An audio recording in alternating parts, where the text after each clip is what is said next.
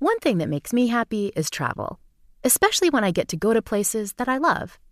Pretty soon, I'll be heading to Austin for South by Southwest, and as usual, I'll plan to stay at an Airbnb. But as I thought about how much I'm looking forward to staying in my Austin Airbnb for South by Southwest, I started to wonder whether I could give that same opportunity to someone who's traveling to my hometown. Hosting is pretty simple. You can Airbnb your whole home while you're away, or you can just share a spare room to make some extra money. So consider becoming an Airbnb host, because your home might be worth more than you think. Find out how much at airbnb.com/host. All-inclusive vacations make life easy with endless eats, bottomless drinks, and never-ending fun. So booking an all-inclusive vacation should be easy too, right? That's where Apple Vacations comes in. Book your all-inclusive getaway with Apple Vacations and receive exclusive perks at select resorts. You'll find the best deals at Riu Hotels and Resorts in Mexico, the Caribbean, and Central America, and enjoy a selection of exclusive nonstop vacation flights. Turn on easy mode at applevacations.com or call your local travel advisor to get started. Visit applevacations.com or call your local travel advisor to get started. The Taste the Mediterranean sales event is going on now through March 19th at Whole Foods Market. Personally, I'm a huge fan of Mediterranean food. It reminds me of trips to Italy and Greece with friends. And that's why I'm psyched to taste the store wide Mediterranean sale at Whole Foods Market.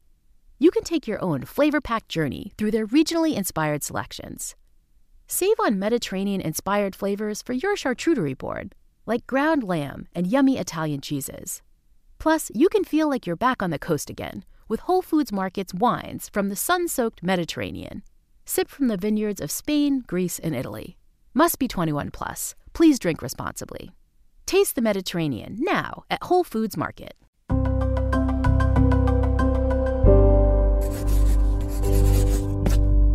Pushkin.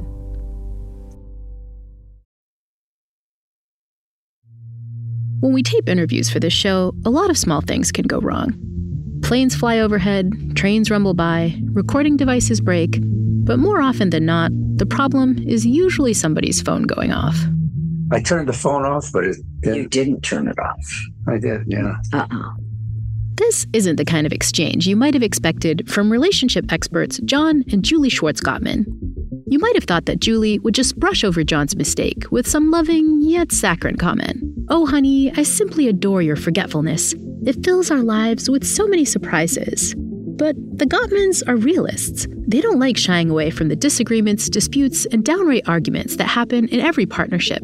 And in their decades together as a married couple, they've had their fair share of conflicts. Some of them were pretty fundamental. This was like 30 years ago. It had such a big fight there that we actually went to couples therapy. That must be so intimidating for the poor couples therapist when the Gottmans walk in. Like. Throughout their careers, and now at the institute that bears their name, the Gottmans have studied countless couples, paying particular attention to the different ways they bring up complaints and solve conflicts. And the central lesson they've observed is that the key to a long and healthy relationship lies in confronting disagreement rather than burying it. But, as they explain in their new book, Fight Right How Successful Couples Turn Conflict into Connection, there are ways we can argue a bit smarter. And the Gottmans think we need to heed this advice now more than ever. When COVID started, actually, we did a number of interviews and podcasts to give tools and advice for couples who were struggling so hard, you know, especially under quarantine was so painful because most people are used to separation during the day with work and kid care and variety of things and then coming together. Now they were together 24 7. Oftentimes they didn't have space to themselves, you know, nothing of solitude for themselves if they needed that. And that has carried over. People, at least the people who had distressed marriages, became more and more unhappy they became more domestically violent, more hostile towards one another. And there was emotional damage occurring that still festers inside a lot of couples today, even though COVID is much more under control. So I think we're in a sorry state right now. The other thing, too, is that kids, especially teens, have suffered tremendously from COVID. That puts more pressure on the parents because now they're dealing with kids who are seriously depressed, who may even be suicidal, who don't want to go to school, who don't want to connect socially because they've almost forgotten how except through technology. And kids are at a loss for, oh my God, going back to what was normal, what is normal. And parents are coping with that too. That puts more strain on parents too. So we think that fighting isn't broken here in this country. You know, there's so much polarization, political polarization.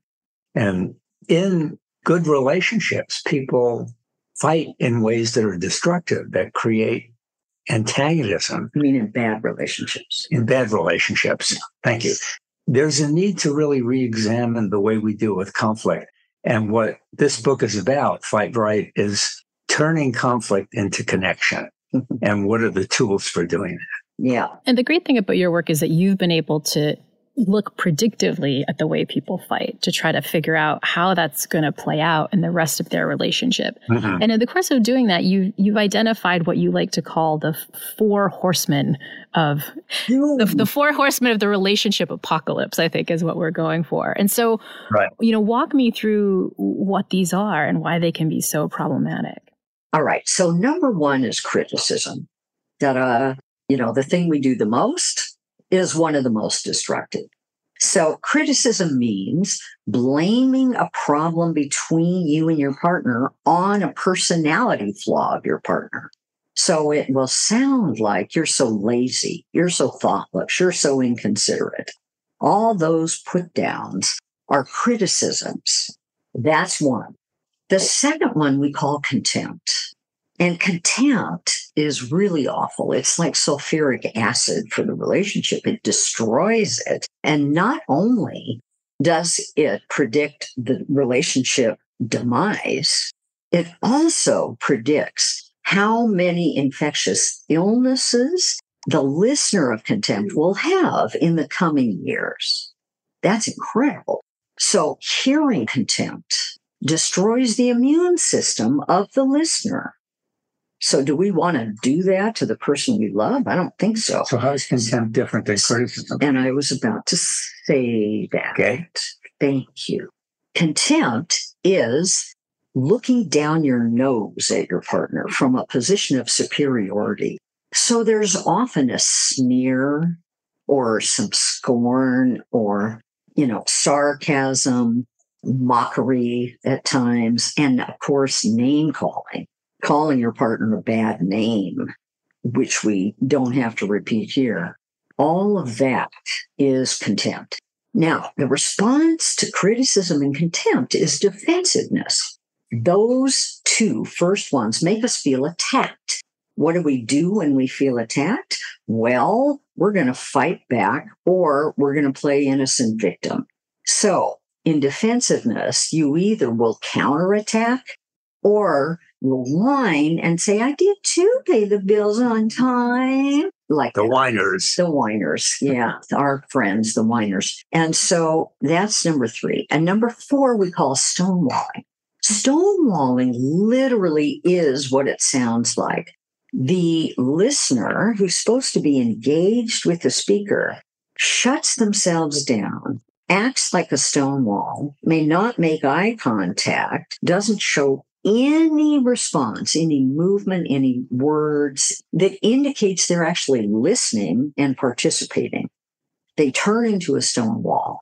We discovered that people who stonewalled, and 85% of those were men, inside were actually in fight or flight, which is really interesting.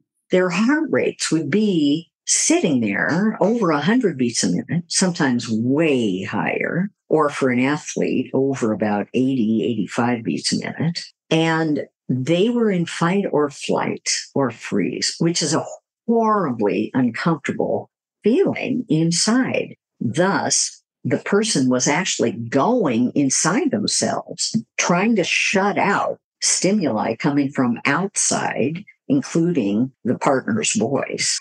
In order to soothe themselves because they were feeling so awful. That's the stonewaller. So those are the four criticism, contempt, defensiveness, and stonewalling. And so it seems like one of the reasons we wind up entering this path of the four horsemen of bad relationships is that we kind of don't realize what we're fighting about. We need to kind of figure out what the deeper hidden agenda is in some of these fights. But but at a very kind of basic level, what are most fights about? It's kind of surprising, mm-hmm. right? They're about absolutely nothing. They're watching TV and he's got the remote and he's channel surfing and she says, leave it on that show. That's interesting. And he says, well, well, let me see what else is on. She says, no, leave it. He says, well, let me see what else is on. And she says, no, leave it. And he says, fine, have it your way. She says, why'd you say fine that way? You know, I, I don't even want to watch television with you now. Oh, you don't? Okay, fine. And then they stop relating. So what are they fighting about? They're really not fighting about money, sex, in-laws, parenting. You know, they're fighting about the lack of connection, you know, that inability to see one another's viewpoint. And that really gets in the way of a deeper understanding of what's going on in the moment. And so sometimes finding this deeper understanding really requires going to that hidden agenda. You know, talk, talk to me what, what you mean by a hidden agenda and why it can lead to so much kind of conflict in relationships. Okay, so by hidden agenda, what we mean is, again, that internal world inside somebody where resides their values, their core needs, their ideal dreams, their history, which may include some old scar tissue from past parenting or relationships, being abused, all kinds of things. And that remains underground they're not talking about that. They're talking about something on the surface. So let me give you a good example. Let's say that, well, I can just take our situation with the books. John is an avid book collector. We're getting books all the time.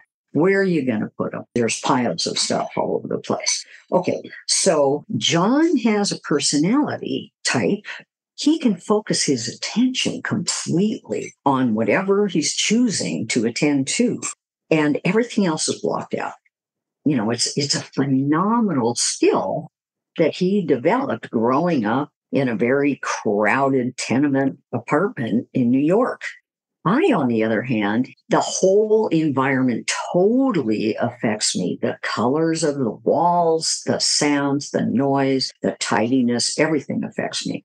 And I can't think straight if things are disorganized, right? So that's a fundamental difference between John and I. So my ideal dream here, I actually have a little postcard that shows a woman sleeping and just waking up. I dreamed of a tidy house. you know, I mean, it's it's like yes, exactly. And to John, that's completely arbitrary, unimportant right?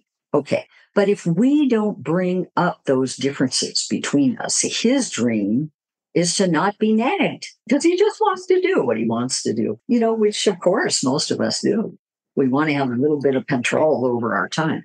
And so sometimes those hidden agendas seem to be about these personality differences. But I know you've talked about cases where you really had these hidden dreams, right? These, these mm-hmm. deeper values that you had for your life and what you want your choices to be and that that can lead to conflict too. So Julie wanted to buy a small cabin on Orcas Island, and we had been renting places and even rented a lovely place on the ocean, you know, and I didn't think it was, I didn't think it was a good idea to buy, buy another place. You know, I, I thought it was a waste of money and we could rent and why did we have to do this? And so I was adamant about not doing it. And she was adamant about doing it. So we went to therapy and the therapist one day said, John, relationships are about creating boundaries and you can say no to her and she has to live with it. And when we left, you know, I said, do, do I sound like that? and she said, yeah, you do. And I said, well, I don't want that kind of a relationship. I think we have to talk more about this cabin thing. And so we really developed a way of going deeper into why was it so important to her to have it, have her own place there rather than renting. What was the big well, deal about also, that? Needless to say, we fired the therapist immediately. right. But what we did, we came home and we sat down. I'll never forget this evening. And we started asking each other these huge questions that later became our intervention called the dream within conflict. And we asked questions like, honey, is there some value or ethics or guidelines that are part of your position on this issue? We would ask, do you have some childhood history that somehow is relating to this? Why is this so important to you?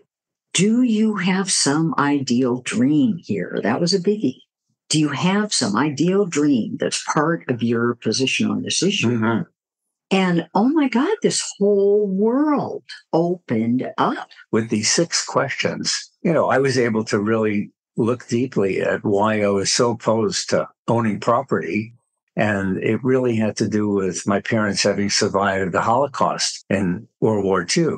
And my father's messages to me don't trust in anything but what you can put in your mind because you may have to flee one day. Jews have always had to flee. You know, that was my objection. Julie's, it I can tell mine. you can tell yours. Okay. And mine, mine was that I'd grown up in a very unhappy household, very distressed. And so I lived a couple of blocks away from a huge forest. At night, beginning when I was eight or nine years old, I would sneak out of the house after everybody went to bed. I'd go sleep in the forest overnight, no matter what the weather was. Then I would sneak back in before people got up. And nobody knew I was doing that for years, years and years and years. I had my favorite tree I would sleep in. So I think I'm part monkey or something. I'm not sure. But anyway, what getting a place on Orcas meant to me was having roots in the wilderness, which is exactly what that forest had been to me as a child. Mhm. So you can see both of our backgrounds, our childhood histories and values that those histories taught us, which were very powerful, were really significant in this difference between us, right? And once we understood that, we were able to arrive at a compromise that really worked for both of us. Which was we agreed we would buy a little cabin and live in it for two years and see how it felt to be there, whether or not we really liked this in trade for keeping our house a kosher house, which was a great big deal. A lot of, you know, different dishes for milk and meat and, you know, all kinds of stuff. We did that in exchange and John discovered he loved having a cabin on Orcas Yeah, Island. By really, golly. Really loved it. It Yeah. was so quiet, so peaceful. You know, we really loved it. And so it just shows the power when you can actually get to these compromises, when you can sort of look at these hidden agendas and figure out a compromise that maximizes both. Both parties can be happy. I think often when we think of compromise, we think, well, somebody's going to have to sacrifice Right. something. But sometimes if you understand what you're really fighting about, it seems like you can get to like, you know, a compromise that really works for everybody. Yeah, the amazing thing is that the worst issues in a relationship can be the greatest sources of connection and understanding. Right. Let me give you another example of this notion of compromise. We found that the successful couples took an initial step when they were working on compromise that was really important. And that was to take their own position on an issue and divide it into two parts an inflexible part, the part where nothing could be given up in that little circle a core need, an ideal dream, a particular value. They could not compromise on those pieces of their position, but there were also flexible things that they could compromise on that might have to do with who, what, where, when, how much, how long, you know, those fundamental nitty gritty details. So we had a couple in a workshop, for example, where the woman and the man were getting ready for retiring and they both wanted to sell their house. But then his ideal dream was to buy a sailboat, sail around the world forever and ever into the sunset. Her ideal dream was this. Her family had owned a farm for over a hundred years called a century farm. She wanted to go live on the farm and take her place in the legacy of ancestors who'd also done so. Where was it? In Iowa. So, how do you sail around the world from Iowa? You can't undo this. So, when they looked at their positions in his center circle that was inflexible, he put sailing. Hers was live on the farm. But around that, the flexible things were whose dream would go first? How long would it last? How much would we spend? Where would we go? When would it begin? When would it end? Etc. And they arrived through doing that at this gorgeous compromise. They would first buy a sailboat, sail as far as they could for a year, then put the boat up on dry dock and go for living on the farm for one year, same amount of time. It felt fair and just. And after two years, then they would compare their experiences in order to create the next dream together.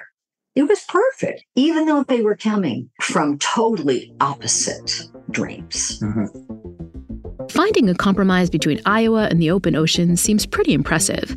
But what about the smaller relationship conflicts that come up even more often in our everyday lives? After the break, we'll look at best practices for starting these lower grade arguments off right and what we can do if they wind up going wrong. Why do you always leave all the laundry on the floor? No, honey, I'm starting to feel defensive here. I'm just sick and tired of this stupid, stupid laundry. The Happiness Lab will be right back. This show is sponsored by BetterHelp. There's a common misconception that relationships should be easy and that if a relationship is taking some work, that something's not right. But I've seen firsthand that the best relationships often take a little love and extra effort. Research shows that our connections go best when both people put in some work to make them great, and oftentimes that good relationships work involves therapy. Therapy can be a place to work through the challenges you face in all of your relationships, whether with friends, at work, or with your significant other. I know therapy has helped me learn positive coping skills and how to set better boundaries. It's one of the many tools that empowers me to be the best person I can be. If you're thinking of starting therapy, give BetterHelp a try. BetterHelp is entirely online. It's designed to be convenient, flexible, and suited to your schedule. All you do is fill out a brief questionnaire to get matched with a licensed therapist, and you can switch therapists any time for no additional charge. Become your own soulmate, whether you're looking for one or not. Visit betterhelp.com slash today to get 10% off your first month. That's betterhelp, H-E-L-P dot com slash Laurie, L-A-U-R-I-E. This April, my husband and I are headed to Texas for a once-in-a-lifetime event. We're traveling to check out the solar eclipse. I'm excited to see such a cool astronomical event, but I'm also thrilled to get some quality time away from the daily grind. But while my husband and I are away, our house will pretty much be sitting there, empty, when it could be earning extra income. I often stay in Airbnbs when I travel, which got me thinking maybe my home could be earning some money while I'm away. Maybe you have some extra space in your home, or maybe you have a whole house to host. Maybe you, like me, are going on vacation somewhere cool and your home is going to be sitting there empty. In every one of these cases, you can Airbnb your empty space. I mean, the way I see it, if you're not using your space, you have two options. You can just let it sit there empty, or you can make some money off it. You probably already have an Airbnb. You just need to start using it. Your home might be worth more than you think. Find out how much at airbnb.com/host. For ages, people have bought stuff in order to feel better. Our attempts at retail therapy involve things like clothes, electronics, furniture, you name it. Some people with the right paychecks even spring for very, very high ticket items, like luxury cars or super expensive jewelry. But some luxury items out there are way, way too excessive. For example, did you know there's a luxury mattress that sells for, are you ready for this? $630,000. You heard that correctly, 630,000. You have to ask, how is that even possible? It begs the question, what even is luxury? At Saatva, they believe that a true luxury mattress has to do one happiness inducing thing really well. It's got to help you sleep better. And that's exactly what every Saatva is designed to do. Saatvas are specially engineered to give you the best night's sleep you've ever had. If you're looking for something that's truly luxurious and will make you happy 365 days a year, look no further than Saatva. And now save $200 on $1,000 or more at saatva.com slash Laurie. That's S-A-A-T-V-A dot com slash Laurie.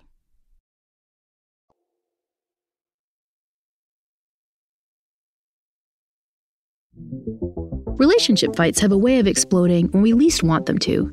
Maybe we've been building up small resentments over months or years when something finally sets us off. We're feeling angry, we're hurting, and we open our mouths with little plan for what we're going to say. Relationship expert Dr. Julie Schwartz Gottman has found that these ad libbed openings aren't the best way to start an argument the first three minutes of a fight is incredibly important. The first three minutes of a conflict conversation not only predicts how the rest of the conversation will go, it also predicts how well the relationship is going to go six years down the road with over 90% accuracy.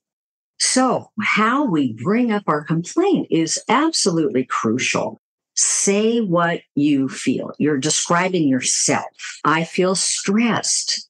I feel disappointed. Then step two, about what? Now notice that's not about who, about your partner and how rotten they are. But you also have some best practices once the fight starts in order to how to do it right. Um, and one of my favorite ones, uh, because I think this is a tendency that I need to work on uh, with my own husband, is to make sure I'm not kitchen sinking in the middle of the fight. Uh, what is kitchen sinking and why is it so bad for a fight? One of the things that we find that people do that gets in the way of mutual understanding is that they don't feel entitled to their complaints. So they kind of stockpile their grievances. They try to live with it and say, ah, oh, it's no big deal. I, I don't have to bring that up. But then there's another one. They do that again and again until resentment builds to such an extent that all of the complaints spill out at once. And that's what we call kitchen sinking. Everything but the kitchen sink is in there, you know, and they just let it all out at once. And it's really overwhelming when you do that, when you say, Hey, Fred, I've got this list of 15 things that you're doing wrong.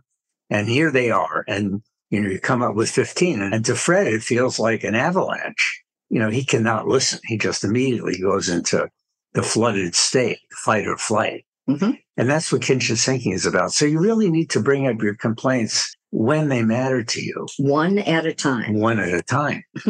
And so starting with one particular positive need, but that's the point where I think a partner needs to respond after you've done that well. And so talk about what the right kind of response is from a partner after you've expressed those needs, how they can sort of show that you've been heard.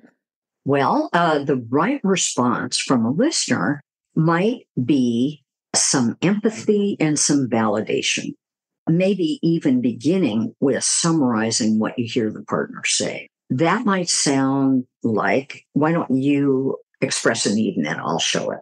I really need you to be with me in the morning and not sleep in, you know, because I feel really lonely in the morning. You're just inconsiderate. You don't think about my needs. Okay. Now do it right. okay. Okay. So I'm really upset that a lot of mornings you're sleeping in and I feel really alone. Mm-hmm. And wish you would make an effort to be with me at breakfast. It's an important meal, and I'd like to be with you and have your company. Wow. Okay. So you're saying that you miss me in the morning when you're having breakfast alone? Yeah. I'm exactly. still sleeping? Mm-hmm. Ah. Okay. Well, I can understand feeling lonely, mm-hmm. you know, when you first wake up yeah. and you're downstairs and you're wanting some company, you yeah. know, connection first thing in the morning. That really makes sense to me. I get that. Great. Okay. So that should precede your response. And what that was, was empathy first. Empathy with their summary, then empathy with his feelings, and then validating his right to have those feelings. If I were him stepping into his shoes, yeah, I could see where he would feel lonely and want some company. That totally makes sense to me. However, I can still disagree with his point of view. I can respond by saying something like, if I want to say no, honey, you know, I really understand what you're needing and why you're needing it. Mhm.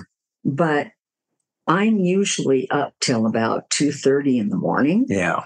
feeding the baby and uh, getting very terrible sleep. So getting up at six o'clock in the morning is really hard for me. Mhm.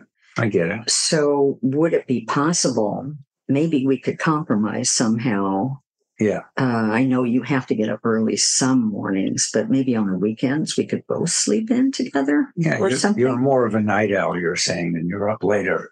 Mhm. So getting up at six, you only get four or five hours of sleep. right. And that, that doesn't that doesn't work for you. right. So Yeah. we can sleep in in the weekends, you're, you're suggesting. Well, it's Yeah. a possibility. Yeah. How would you feel about that? Yeah, that kind of you makes know, sense. so that's kind of what it looks like. That's beautiful. I mean, I, I heard you each hearing one another. I heard you quickly going to compromising.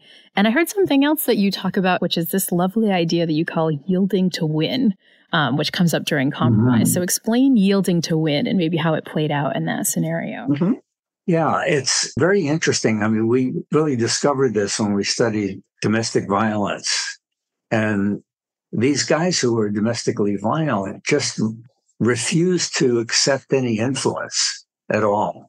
I mean, they acted like they were baseball players. Just whatever their wives asked for, they would bat it back and say no. And when you always say no, when you refuse influence, you become powerless because nobody wants to talk to you when you're like that. There's no give and take. So why would anybody have a conversation with you about what they needed?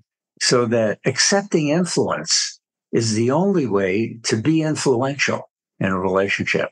And that's kind of a surprising finding, a little counterintuitive that if I accept influence from Julie, she's more likely to accept influence from me. If I refuse to accept influence, she's even unlikely to talk to me about an issue. hmm Yeah, think about it this way. If John makes a request and I accept influence from him, then, you know, basically when he makes a request, he's opening up his arms and he's saying, please be there for me. And if I am, I'm saying back to him, I value you. I love you. I want to be there for you. Mhm. I'm going to do the best I can to be there for you. He, in turn, hopefully, is going to feel grateful about that Mhm. and appreciative, which draws him closer to me. And if he feels closer to me and safer with me to express his own needs, he's also more likely to listen to mine. Right. And that's, you know, part of that beautiful reciprocity going back and forth, being there for one another that builds trust and eventually leads to commitment. And that's why power, sharing power in a relationship is really the only thing that works. You know, when you have this dominance hierarchy, one person's in control and the other person is subordinate, it just doesn't work. It doesn't feel good. Eventually, people will withdraw from that kind of interaction. And then everybody gets lonely. And this is kind of gets to the beauty of kind of what we can use conflict for overall, which is that, you know, again, we tend to think of fighting in a relationship as this bad thing. But ultimately, if you point it out, it's like a really important moment where you can kind of get closer together. Um, it can kind of lead to something better after the fact. May I tell you a story, Laurie? So when our daughter was about three or four years old, you know, we'd be having dinner and she would be listening to our discussions about these relationships and couples and so on. So one night after dinner, um, we were all hanging out in the kitchen. John and I were cleaning up. She was there, maybe four years old. And we turned to her and we asked her, honey, what do you think it's like in a house when mommy and daddies don't get along and they fight a lot? And she ended up saying, well, there's no rainbows in the house. And it was like, oh my God, really? Did you say that? Can I use that line in our next book? I mean, you know, it was it was really uh, the truth.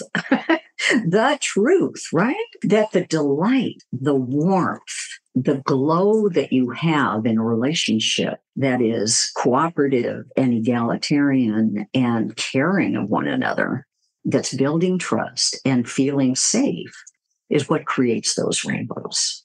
one of my favorite things is when you just kind of walk through the transcripts of couples having these kind of conflicts out and you kind of like annotate like oh they did a good thing here. I thought it was so helpful because it really gave us the sense that like you know couples are just trying. They're not going to be perfect. Sometimes you can mess up but you can sort of come back if you sort of fix things. And i love that in your book you have a list of like here's where you can go to if you're having a tough time and you need to kind of fix things yeah. too yeah repair is really as good as it gets in relationships really trying to make repairs and accepting your partner's attempts at repair as really positive things and receive the repair as an intention to make things better for both of you. Give me a give me an example of maybe a repair that you might say in a fight. Like if you're in the middle of a conflict and you say something unfortunate, what would a repair look like? John, I'm really sick and tired of the laundry being all over the floor. Why do you always leave all the laundry on the floor? No, honey, I'm starting to feel defensive here.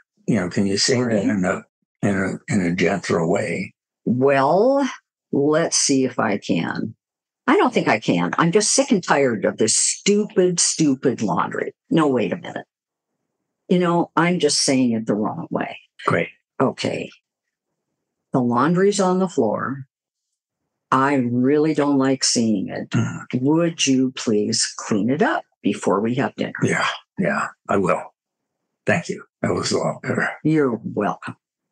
Okay. One of the best mm-hmm. repairs in the whole wide world is when you start feeling criticized or put down, just say, I'm feeling defensive. Could you say that another way? Instead of going defensive, right? Just say I'm feeling defensive. And it's it's a great one.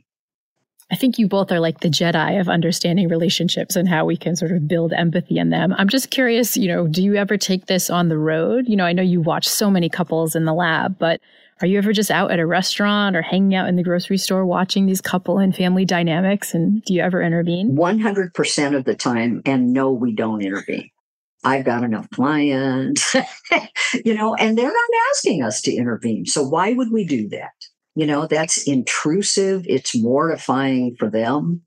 So the last thing I want to do is shame somebody for how they're acting in a restaurant. So we'll just sit back and watch, and I'll usually feel sad if they're having a hard time. Aw. there is only one situation typically where I might intervene just a little bit.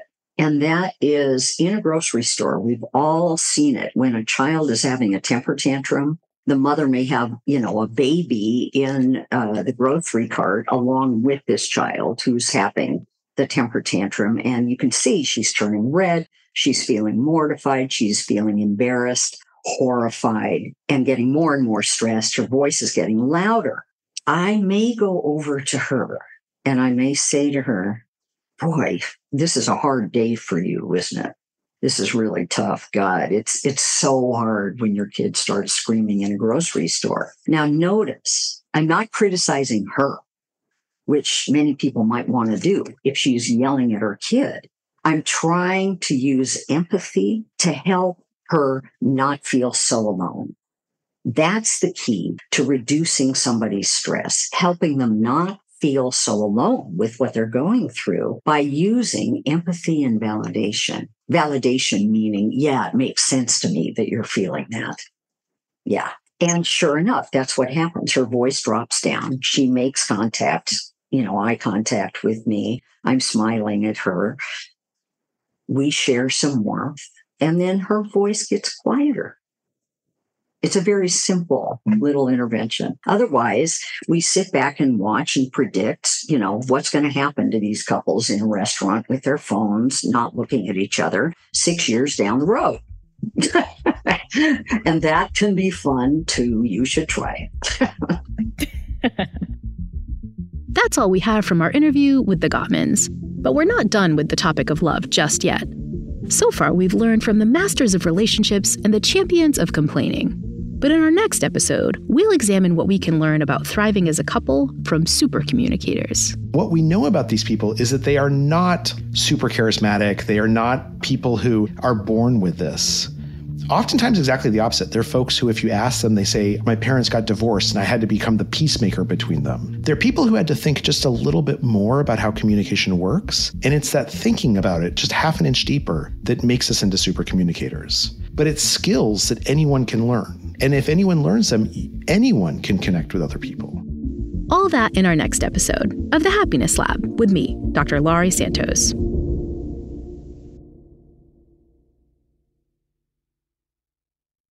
All inclusive vacations make life easy with endless eats, bottomless drinks, and never ending fun. So, booking an all inclusive vacation should be easy too, right? That's where Apple Vacations comes in. Book your all inclusive getaway with Apple Vacations and receive exclusive perks at select resorts. You'll find the best deals at Riu Hotels and Resorts in Mexico, the Caribbean, and Central America, and enjoy a selection of exclusive nonstop vacation flights. Turn on easy mode at applevacations.com or call your local travel advisor to get started. Visit applevacations.com or call your local travel advisor to get started. These days, I've been thinking more and more about how to improve my happiness through my senses. And one of the most effective sensory experiences for boosting well being comes through smell. And that's why I'm a huge fan of Mrs. Meyer's. Mrs. Meyer's lets you clean your home with smells from nature. They offer a whole collection of household products that are inspired by the garden. My two favorites are lilac, which reminds me of my mom's favorite flower, and mint, which always feels so fresh and clean. So bring the delightful wonders of the outside garden into your home every time you clean. Visit MrsMeyers.com. This show is sponsored by BetterHelp. It's a simple truth. No matter who you are, mental health challenges can affect you, and how you manage them can make all the difference. That's why everyone should have access to mental health support that meets them where they are and helps them get through. BetterHelp provides online therapy on your schedule. It's flexible, simple to use, and more affordable than in person therapy. Connect with a licensed therapist selected just for you. That's BetterHelp, H E L P dot com.